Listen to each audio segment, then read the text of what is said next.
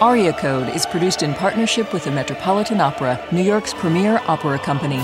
Learn more and explore the Met's full season lineup at metopera.org. The Metropolitan Opera, all the stories on one stage.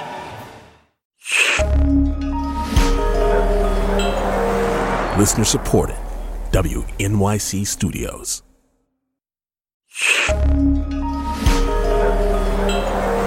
Listener supported. WNYC Studios.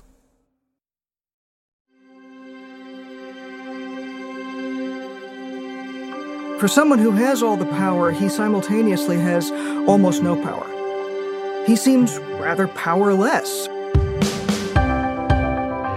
From WQXR and the Metropolitan Opera, this is Aria Code. I'm Rhiannon Giddens. And power at the top comes and goes. These rulers of Russia can grab it in different ways and use it for tremendous violence on the poor people at the bottom. Every episode, we put an aria under the microscope so we can get a closer look. Today, we'll focus on Dostig Ya Vlasti by Modest Mussorgsky. All these leaders, all these big names in the history, they had everything what they could have, but inside themselves, their souls, their hearts, they were not happy.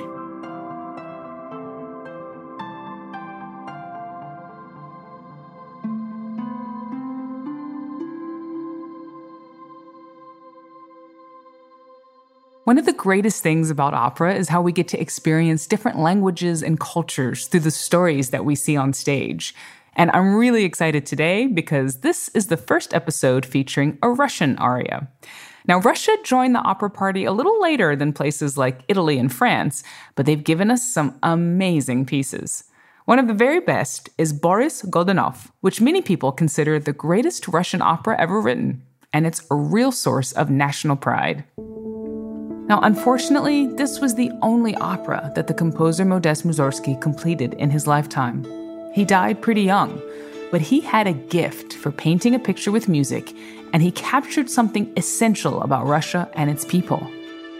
The opera is about a Tsar who ruled in the late 1500s. Tsars were usually born to the throne, but Boris Godunov was elected after a succession crisis, and his legitimacy was basically called into question during his entire reign. So it's not going to go well for him in this opera. Now, there's a series of natural disasters, an accusation that he killed a child to take the throne, and then the Russian people themselves turn completely against him. And what really makes this opera shine is that while it is about this real life Tsar and his very real life unraveling, it goes way beyond one man. The libretto, which was based on the work of the great Russian writer Alexander Pushkin, gives you this look at the challenges the Russian people faced at that time floods, famines, threat of invasion, entire cities being wiped off the map and rebuilt. Not a great time to be a sorta legitimate ruler. Boris Godunov's monologue, Dostig ya Vyshey Vlasti, is about holding power but feeling powerless at the same time. Now, look, I'm not exactly an expert on 16th century Russian history, so let's bring in the big guns. First, bass Rene Pape. Rene started singing the role of Boris Godunov more than a decade ago. There's everything in it in this music. There's the Russian soul, you know, the suffering. There's a little bit of luck in it, a little bit of joy the whole spectrum as a transformation he has to, to go through. Next, Simon Morrison, a professor of music history at Princeton University. A lot of his work focuses on Russian opera, and he's currently writing a book about Moscow. Little did I know it's going to take me 15 years, but it's about the history of the city from, you know, soup to nuts, or in this case, from birch bark to um, present day digital files and trolling. and finally, Shoshana Keller, a professor of Russian and Eurasian history at Hamilton College. Sometimes I wonder where did all this come from? I remember in social studies classes being fascinated by pictures of Russian onion domes, and I was not the world's best Russian language student, but I was good at history, so I started to study that part of it all aboard the Aria Code time travel Sputnik. We're blasting off to Russia in the 1500s to meet Boris Godunov.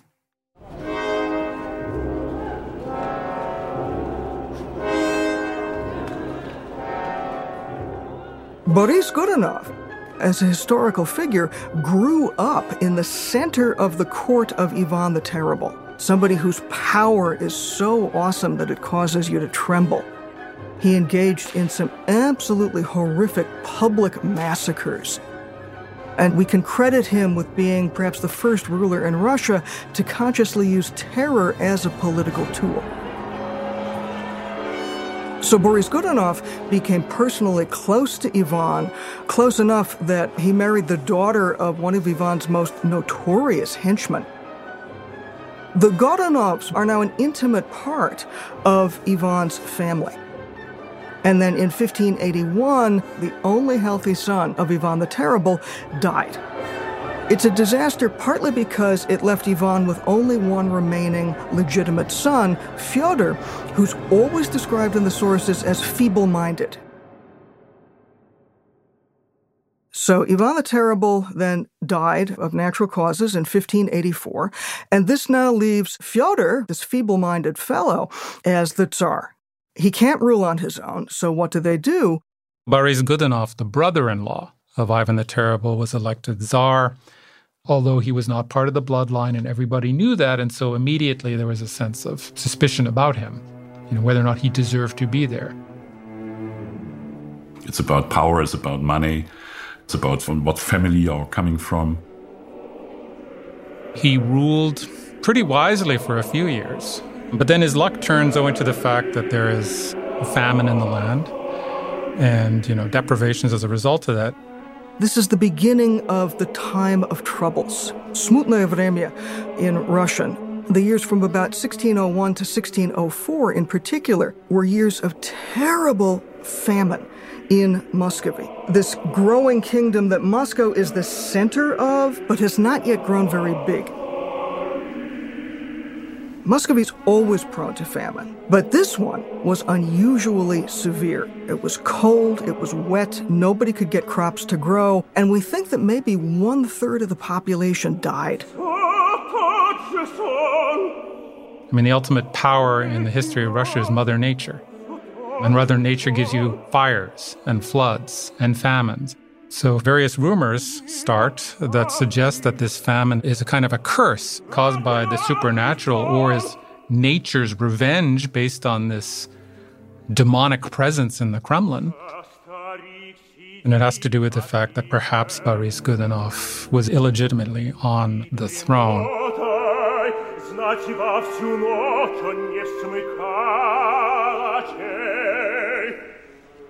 This was not, in fact, the God chosen Tsar, and God was therefore punishing Russia for having this illegitimate Tsar.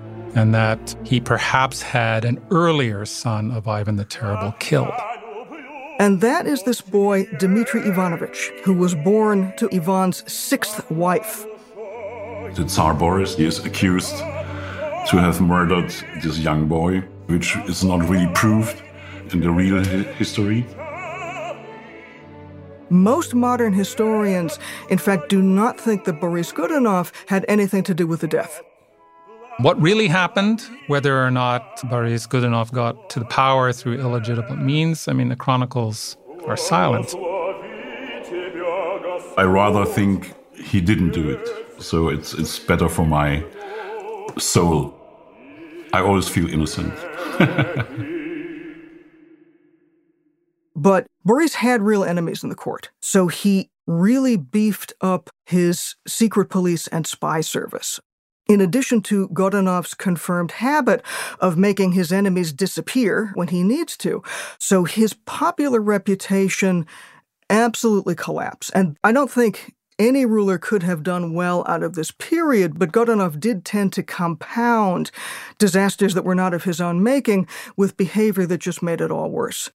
The character of Boris is really difficult.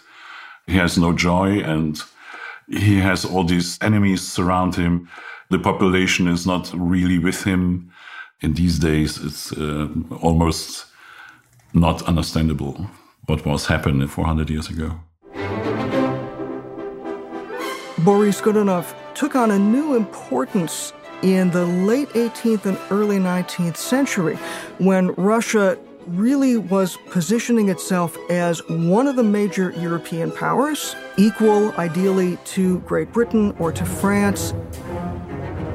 But how do you know you're a great nation? You need to have a great national story. You need to have written your history about why you are now one of the truly great powers. So, Alexander Pushkin, who was Russia's greatest poet, wrote this play in 1824. Called Boris Godunov, which is quite Shakespearean in the sense that it has to do with the psychology of the ruler and rumor and slander and intrigue at the court. These very Shakespearean themes. Pushkin was very interested in trying to tease out what it is that makes us genuinely Russian. And some of it involved this question of the struggle to create a legitimate government, and, and, legitimacy is one of the issues at the heart of this whole story. When you think about the history of Russia, it's born out of trauma. Or, as uh, I think another historian put it, you know, part of Russia's problem is that it came into existence as a kind of abused child. You have this kind of ritual brutalization and hazing and occupation in which it was wiped off the map more than once. This idea of threats of invasion from outside is baked in. So I think that that's in the backdrop of the work.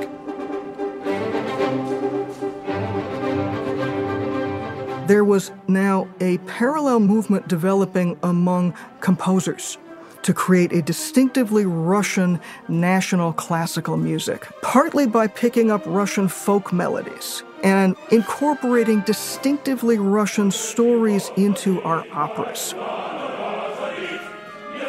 We jump ahead a couple of decades to the 1850s, 1860s, and Modest Mussorgsky and his little circle take these ideas much further, anchoring it in their version of the Russian national story. He wrote this opera twice for logistical reasons and for political reasons. The revised version was completed in 1872. It was a more liberal period in which you could actually put on stage works that had earlier been censored. And this was a period in the 19th century in which you had these rumors about people potentially assassinating the emperor. And this is a subject that actually deeply informs Boris Godunov.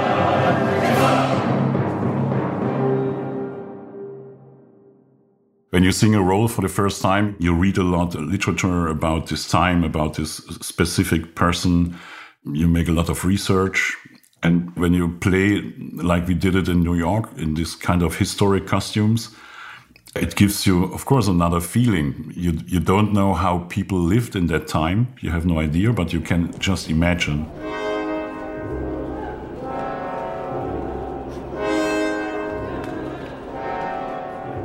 Boris has three huge and great monologues within the opera. The first of them takes place after the coronation. The coronation scene is one of the great moments in this great opera because of the magnificent use of harmonized bell sounds. Russian bells don't actually play harmonies or melodies, they play discordant sounds that are magical and have the power to cleanse so that inanimate things are given spiritual powers, and bells are one of those things. And these bells chime and uh, mark his coronation, and um, there's already a sense of doom built into it because one of the things that Mussorgsky very cleverly does is he takes the orchestra and he has these chords that are introduced beneath the bell chiming sounds, and these chords are very dissonant. He's basically underscoring the idea that there's something wrong here. And in the coronation scene, you've got all the glory and the crowds.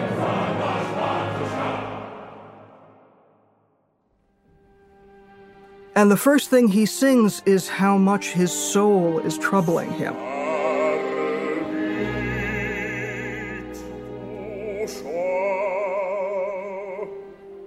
So, for someone who has all the power, he simultaneously has almost no power.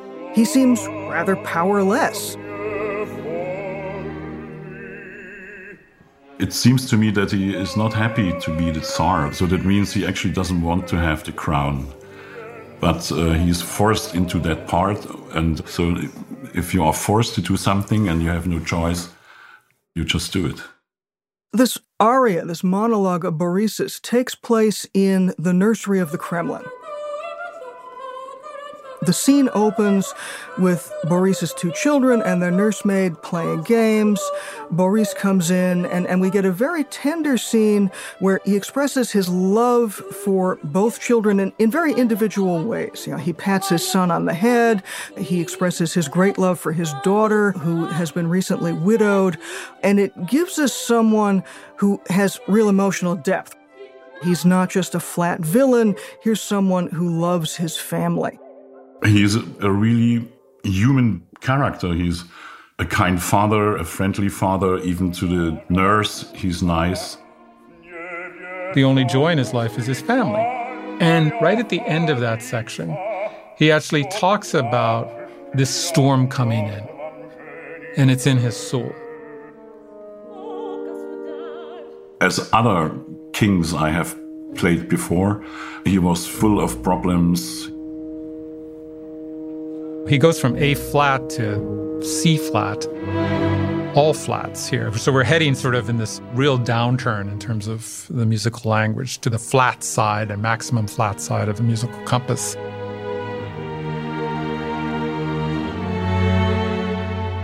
And that is when Boris goes into this internal meditation. He gives a speech, and it's a speech that's more or less to himself. The introduction and beginning of this monologue is in the major, it's in E, a nice bright key associated with the coronation scene, and he talks about his power. I have achieved the highest power, and what is it getting me? And then it parks on one of these chords when he talks about, you know, but my soul is tormented. My soul is shaking. And suddenly the music turns minor, brooding, deeply romantic in a lot of ways. He is somebody who is tormented by conscience. He is somebody who is covetous of power, a great deal of resentment that he's not appreciated enough for his five, six years of good and wise rule. And then when things turn bad, he's equally resentful that he's not forgiven for that by the masses or venerated sufficiently. And so, over the course of this monologue, he pivots from major to minor.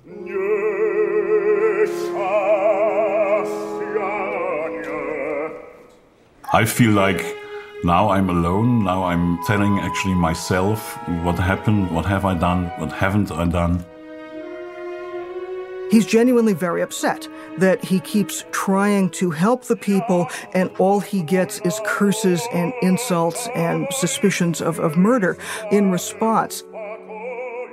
He seems wise and good, and then bad things start to happen. The famine, the deprivation in the land, the idea that perhaps a volcano somewhere in another part of the world caused weather disruption, which caused this great famine, that stains his rule.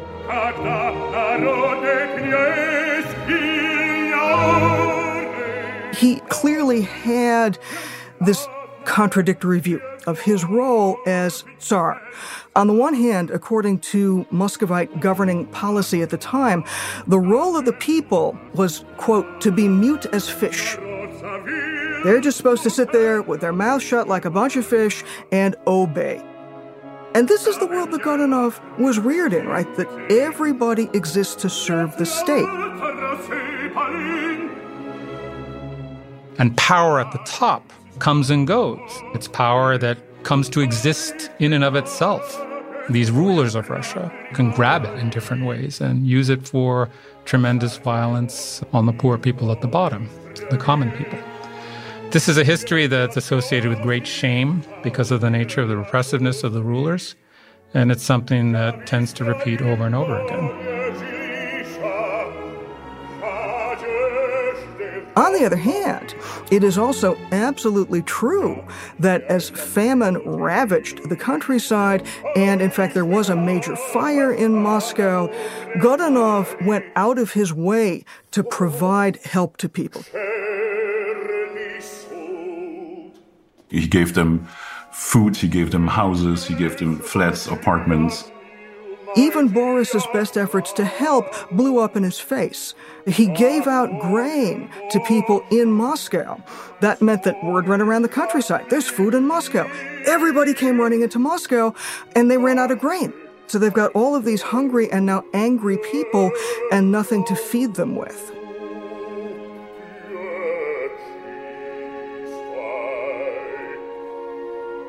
So he's not happy, and all these leaders, all these big names in the, in the history, they were not happy.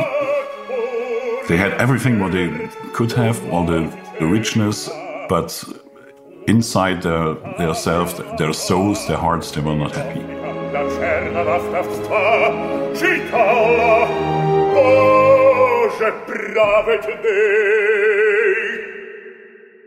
So we have Boris's meditations on his rule to that point in the context of what maybe his ultimate motivation is, which is love for his children.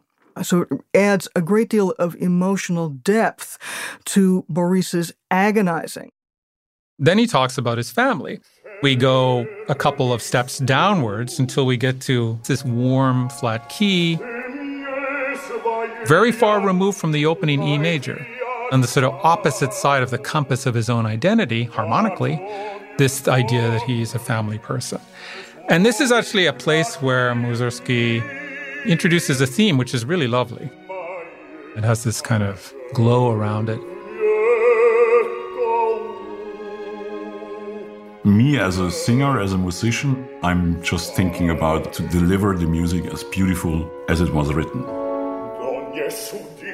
And then at the end, you have sort of like a musical mudslide. Things start to fall apart. He starts to imagine, you know, a murdered child. Here he breaks into something that's really loose and is more like prose.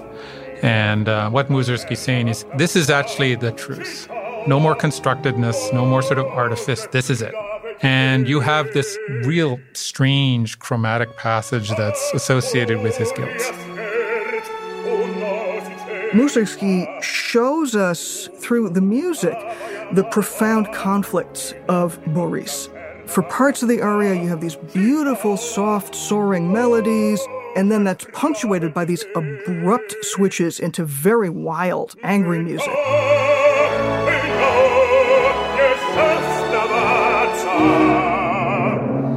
Any semblance of a tune that you had at the beginning, all of that is gone. It's almost as though the kind of whirling thoughts and neuroses and anxieties are actually turned into sound here. It's not so much that you're hearing him sweating out his fears about things, but you're actually hearing this sort of graphic musical unraveling in which you have really all of the sort of neurosis and instability of his psychology, which is uh, a descent into psychosis.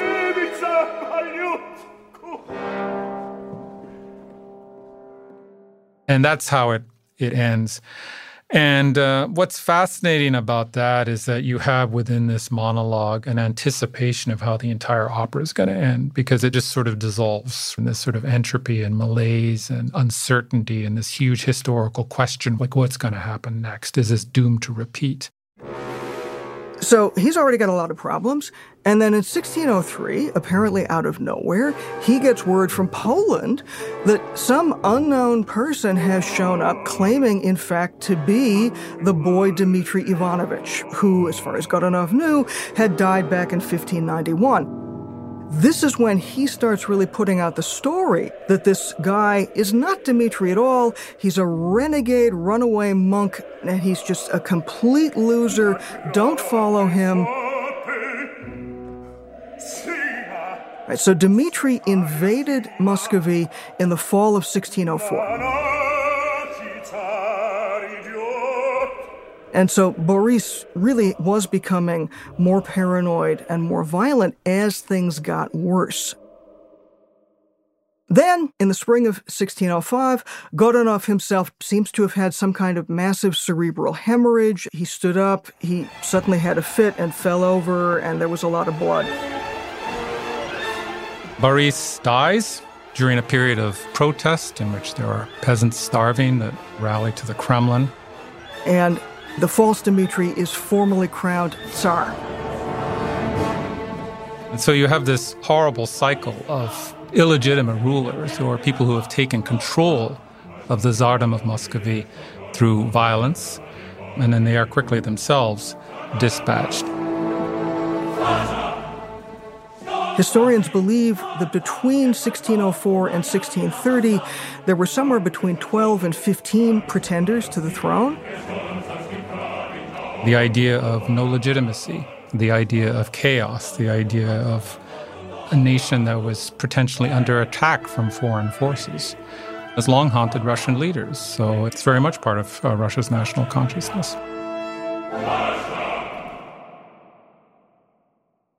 In some senses, Russia's identity crisis has never really entirely been settled.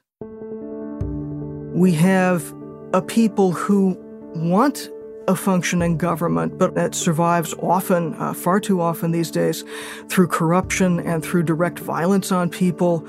But the days when they are mute as fish are long gone. This is a vast and unruly and multi ethnic state. It has always been a very difficult place to hold together. And the terror of no legitimacy within an autocratic system is a terror of nothing works anymore, right? There's no food, there's no roads, there's no barriers to invasion, there's chaos. And uh, this opera is a meditation on what is the nature of power. Does it exist in and of itself that anyone can grab it? Is it something that's divine? What's incredible about the opera of Boris Godunov is that, yeah, it's a great story, it's great drama, a big slab of Russian history put on stage. It is the history. I mean, the, the artwork is telling the history, it's writing the history.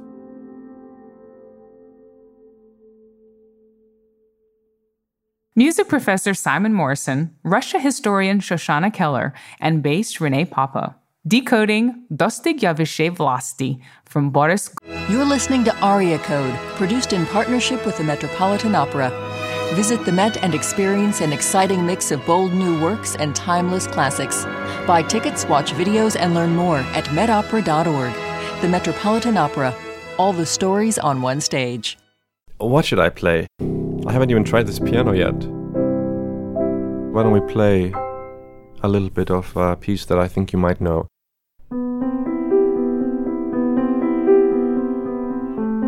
It's a new season of the Open Ears Project. I'm Terrance McKnight, here with stories from people who share the piece of classical music that guided them through some of the most important chapters in their lives. Listen now wherever you get podcasts. Godunov by Modest Mussorgsky. René will be back to sing it for you with a much better Russian accent than I have after the break. Boris Godunov is in his chambers at the Kremlin. He's been ruling for six years, and even though he has all the power he could ever dream of, he's miserable. He spills out everything that's keeping him awake at night in the monologue Dostig Yavishe Vlasti. Here's bass Rene Pape on stage at the Metropolitan Opera.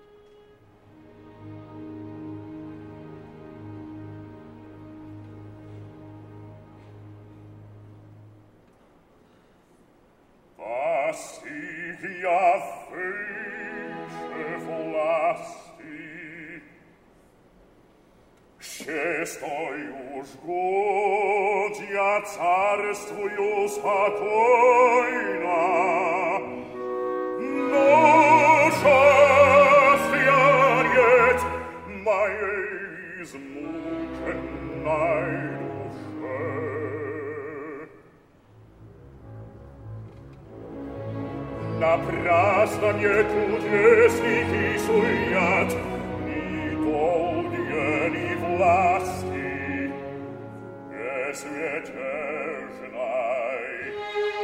Ni vis, ni vlast, ni slave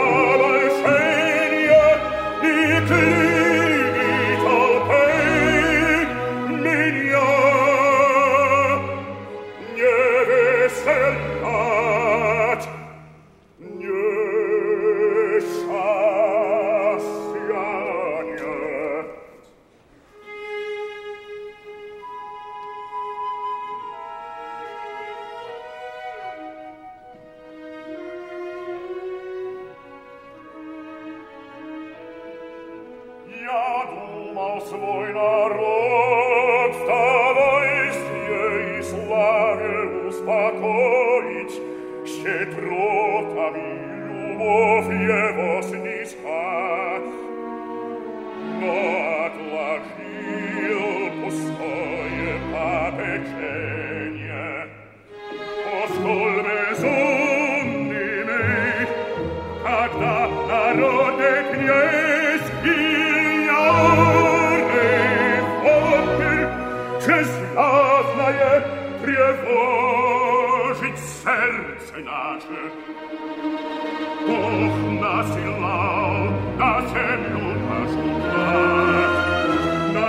народ завил в мучениях изневая.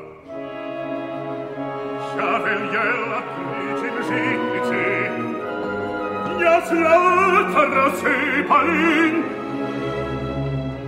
я им сискал работы, а nicht меня, пескуя проклинали. А шарни огни в доме истревил, и век разнес их жалкие лачушки. Я выстроили многие жилища, одежды раздалы,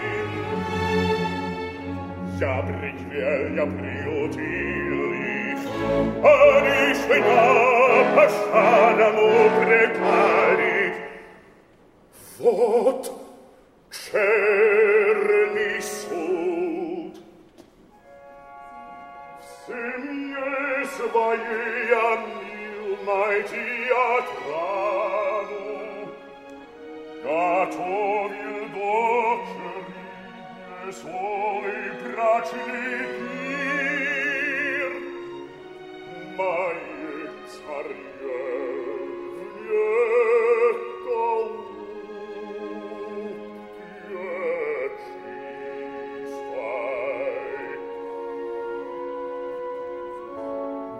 Но не судил Господь мне это утешение, как буря смерть уносит жениха.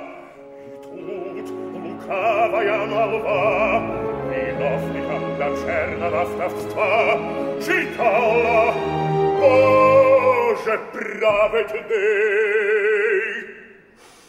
Меня, меня